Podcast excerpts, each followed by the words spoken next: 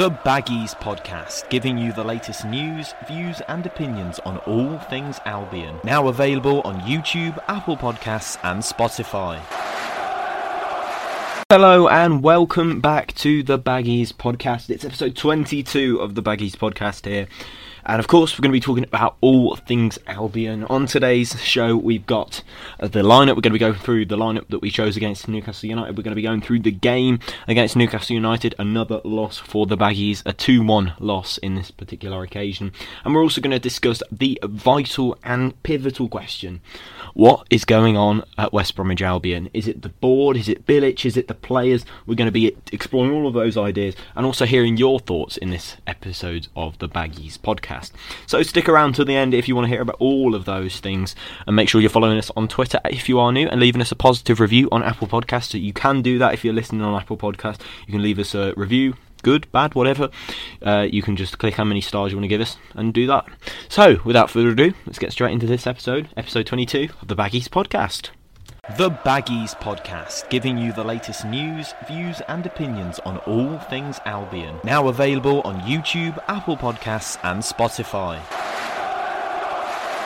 So, as mentioned in the introduction, another loss for West Bromwich Albion.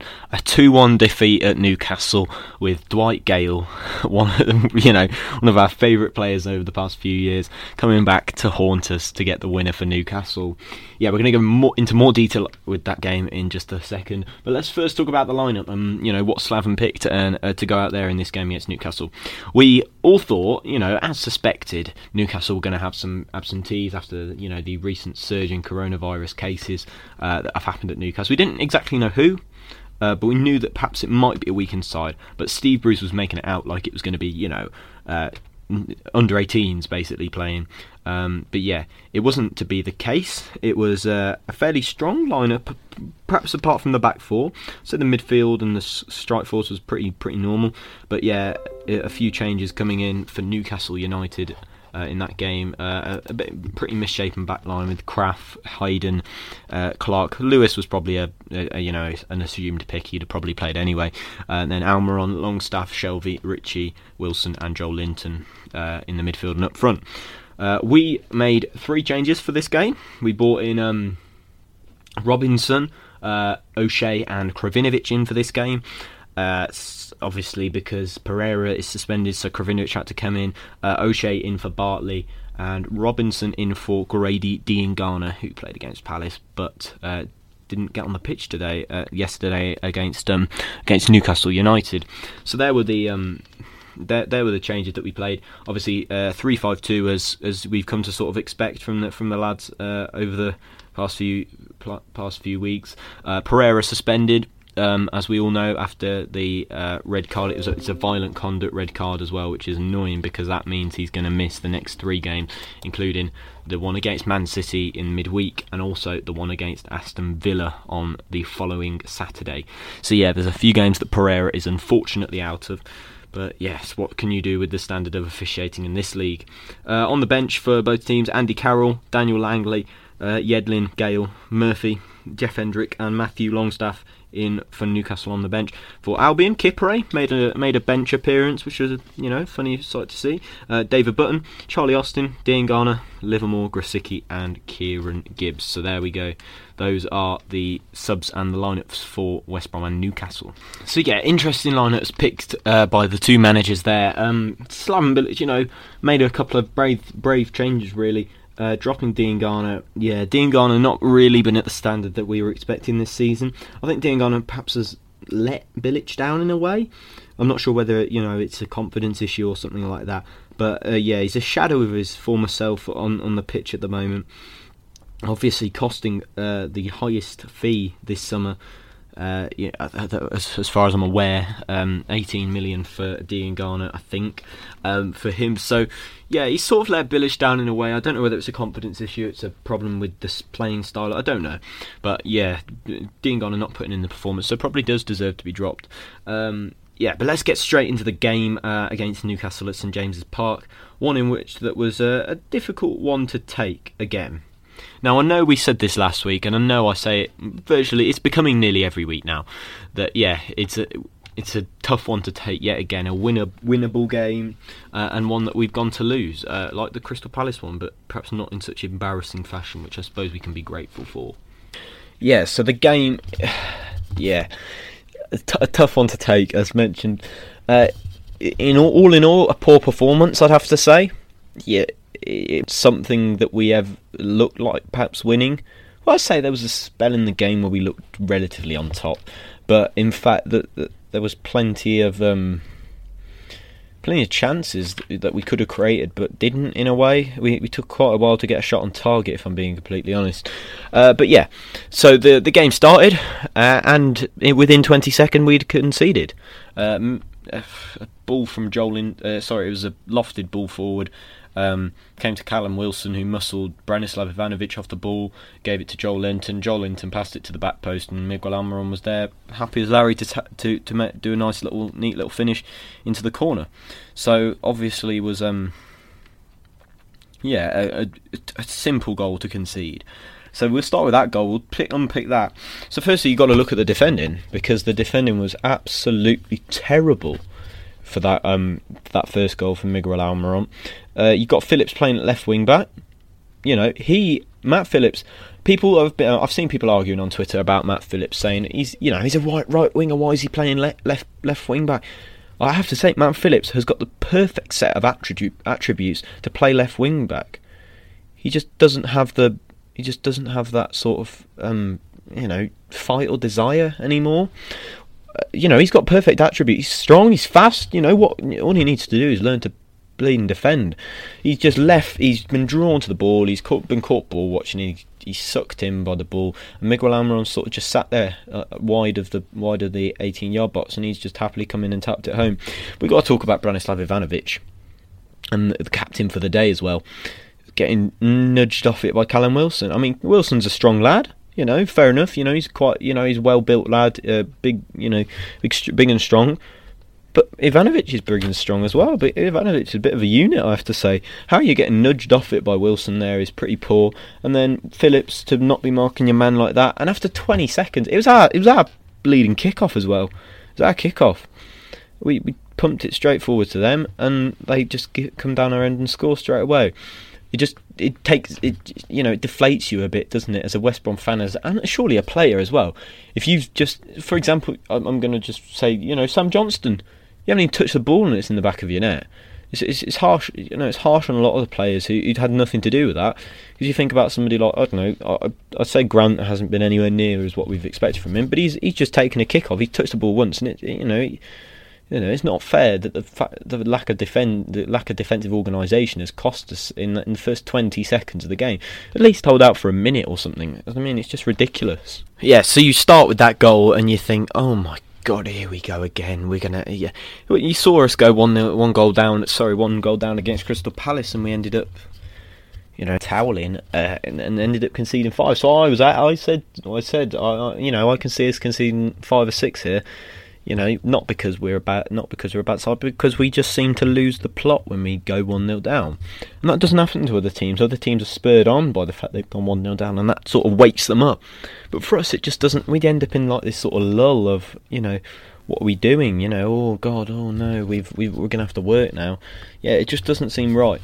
But yeah, then um, uh, the match went on. Uh, th- I'd say Newcastle dominated for those sorts of that sort of period afterwards. Uh, there was plenty of times where Newcastle could have um, ended up scoring. Uh, there were a couple of little little um, little uh, elements of uh, glimpses of hope for um, for uh, f- for West Brom Albion, but we weren't able to um, capitalise from them. Um, yeah, so we went to um, so we went into the second half. Uh, we made two substitutions. We bought Karlan Grant off for Charlie Austin and Kieran Gibbs on for Callum Robinson. Now, I liked the Austin substitution. People, you know, I actually, I was at the start of the season, I was really like, I think it's time for Austin to go, but he's here now, and he provides a bit of physicality. You saw it when he came on. a Bit of backing into players that we don't have when Robinson and Grant are on. Robinson and Grant, they're a bit weak as a strike force. I'm not saying bad players. I mean physically, we you know not particularly strong. they're both very quick, but they both don't offer very much physically. So when that ball's being pumped into the air and you really need somebody to just hold on to it for just a second, they're not really very good at it. They're, they're, and, but the the other thing about them is that they don't tend to make very intelligent runs. I, I say Grant made a couple in that game. Robinson not so much, but Austin, you know, he's there. For, he was there for a bit of physicality, and he certainly gave that when he came. And I was a bit confused as to you know why he was on the bench for the first time in ages. And I was actually glad to see it because you know a big lad like him and he's got a bit of a finish on him as well. So I can see why he was bought, and I wouldn't have agreed to taking both Robinson and Grant off. I might have just kept Grant or Robinson on, and then um, uh, Austin on the Austin on the other side. Uh, and yeah, I thought that would might have worked a bit better. But Austin came on and he showed a bit of physicality, and that's that's really good to see. I can't see why um, you know, he's not perhaps used a bit more often. That from that performance from me, I know he didn't score, I know he didn't really do a lot, but that surely says to me um, that you got a, a player who's gonna, you know, come on and do a decent job. You know, he's he's he's backing into players. He's he's um you know, he's causing problems for defenders because they're like, oh, we've got a unit on now, and we've got somebody quick to deal with if Grant or Robinson was there. Well, you know, there's two completely different styles of strikers. What are we going to do? So I feel that's the best way to go about it in future. Maybe not start Austin because I don't think he's, you know, but he's shown he's not got the fitness levels. But yeah, I think um, that that worked quite well when he came on. And uh, you know, another thing I have to note down is is, is a oh, well, I suppose I'll go into that after we've explained what happened for the rest of the match. Then uh, we scored substitution. Actually, the ball came uh, over from Matt Phillips. He does well down the left flank actually, and puts in a pretty dangerous cross. And Furlong comes absolutely flying in. Um, he he just gambles and he just comes flying in, and he I don't think he's like you know it's not a fantastic finish. It, it looks like a fantastic. He's not really caress that home. He's just coming, flying in, throwing himself out. And I love that from Furlong. And he's coming and he's flown in and he's put the ball right in that bottom corner. And it's a fantastic goal, um, which is really good. Um, so yeah, we they scored uh, that we scored that goal, which took us to one-one. Then after 69 minutes, Mr. Dwight Gayle came on for Jamal Lewis. Um, yeah, we we all had a little feeling, I think, as to what was going to happen. Um, and the ball comes in to, from Jacob Murphy. Yeah, Jacob Murphy putting the cross in as well. Yeah, probably one of the worst players I've seen play for Albion over the past couple of years. Uh, and Gayle heads home from close range. Bit of defensive disorganisation, which we'll talk about in a second. Um, and that made it 2 1. And after that, we didn't really. Um, didn't really get up to much. Didn't really look like scoring really for that. But yeah, for that um that goal, it's just a defensive organisation again. O'Shea gets caught sort of like ball watching in front of Gayle. He slipped Ivanovic and O'Shea and just heads home. I mean, it's a really good cross from Murphy, but there was a little effort to close down from. I think it must have been Gibbs, uh, left left back. Yeah, it was real little effort to close Murphy down. So he's always going to, you know, he is a decent player. He's got the heart of a pea, but he's a fantastic, you know, he's, he's a really pacey player and can do things. He's just got the heart of a pea. When you give him time and space, he's going to put in a decent ball. Um, yeah, and he, he's always going to, you know, there's always going to be quality in that Newcastle side. And if you give him time and space, of course they are. And if you, Dara O'Shea made a bit of a mistake, I'd probably put that down to Ivanovic as well. But O'Shea sort of, um, O'Shea sort of not jumping at full stretch, like, you know, sort of it goes over his end. he thinks, oh, somebody else will sort that out. And Ivanovic is just nowhere. You know, he's just nowhere, nowhere to be seen.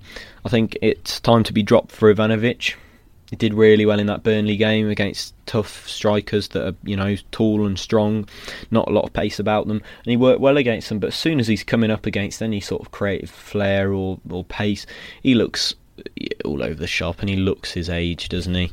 But yeah, fortunately, I think it's about time for a little drop in for him.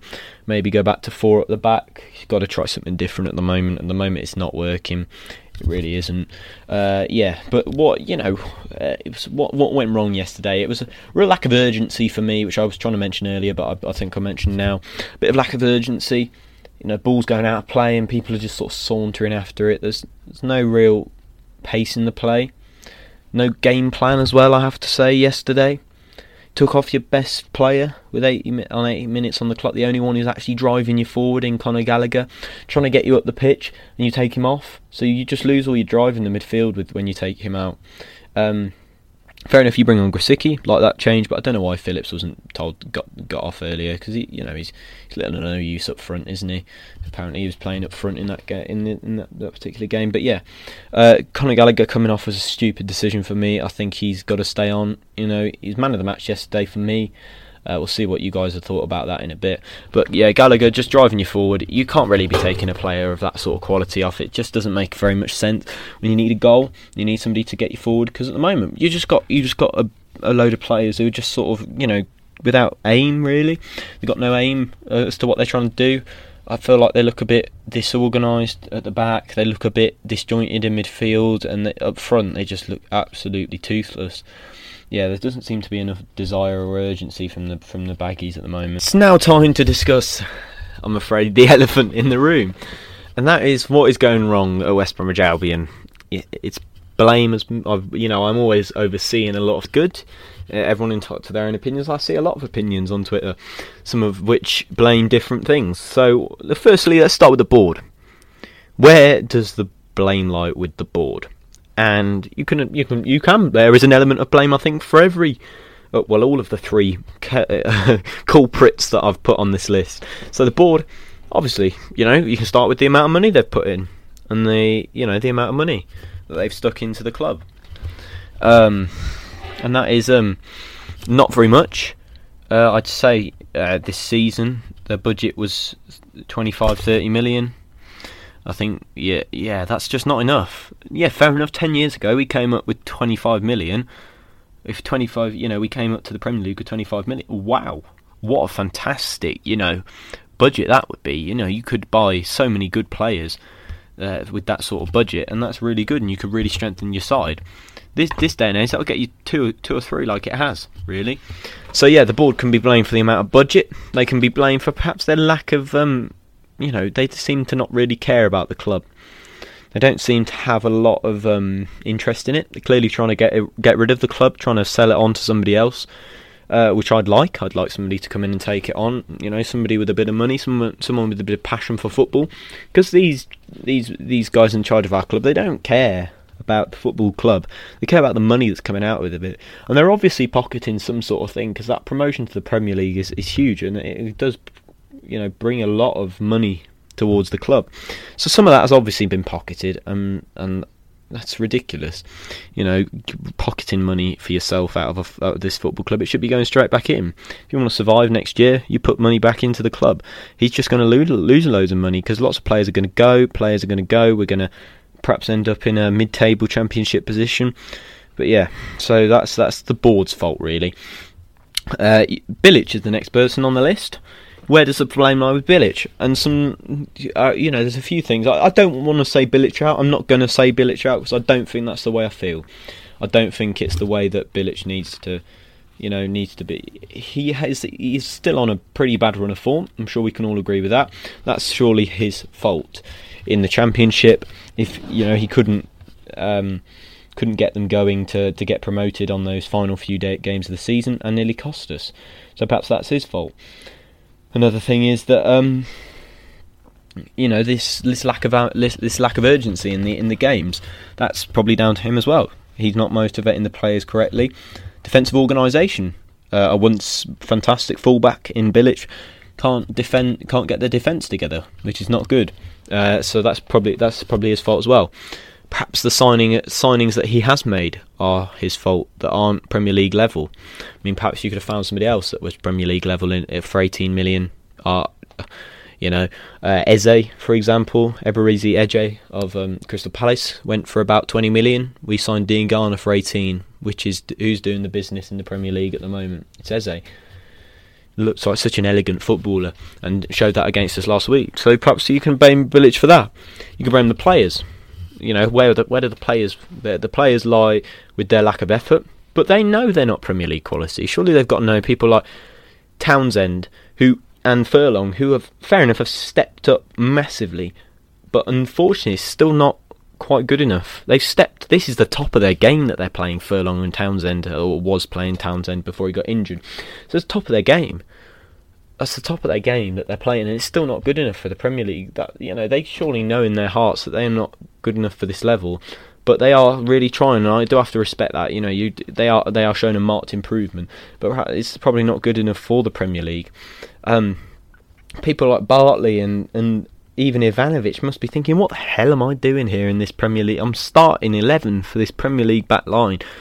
Uh, and, you know, it's obviously not, not, you know, they're thinking, wow, how have I got here? People like Grant should be thinking, wow, this is my chance to shine in the Premier League. I've shown, I show what I could do with Huddersfield when, when we were hit, when, when he was there for that short period of time and at the end of that season they went down. But, you know, he, he's got a chance to shine on the big stage and he hasn't. Um, Sawyers probably so pointless having him on the pitch yesterday. Just back and side, back and side, back and side. I don't think he looked forward all day. Uh, and yeah, I don't know. Maybe the sun was in the other direction and he wanted to keep his eyes out of it, but he didn't look forward all day. But yeah, in my opinion, it's not Bilic's fault. It is the board's fault. He needs backing, but that some of the tactical decisions can be, you know, would you'd say they're a bit poor as well uh, and I'd have to agree with that. So, without further ado, let's hear your guys' opinions on the podcast this week. So, let's see what you guys have been thinking. Let's go and have a look what you've been thinking on Twitter. So, the first question I asked you was some today, yesterday's game in a sentence. Who was your man of the match? Score prediction for City and Villa.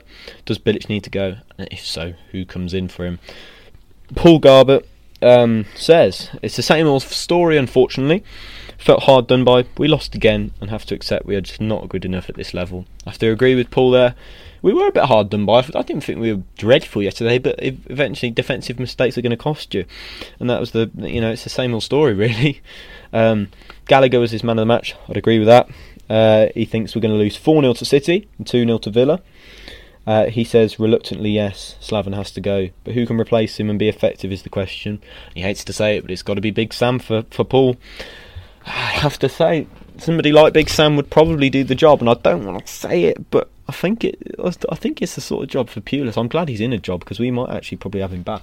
But it's his sort of job to organise the defence. I might. I'd prefer Sam to Pulis, obviously, because I think Sam does provide a little bit more in that attacking area than Pulis. Um, but yeah, uh, and Tim says uh, it was a sloppy performance. Uh, he didn't see a man of the match. A 5 0 loss to Man City, he thinks, and a 1 1 draw with um, Aston Villa. Bilic needs backing and calm heads around him, and the captains in the side need to stand up now. I agree. Actually, one of the things I failed to mention is the lack of leadership in the side. I think Jake Livermore's a great captain.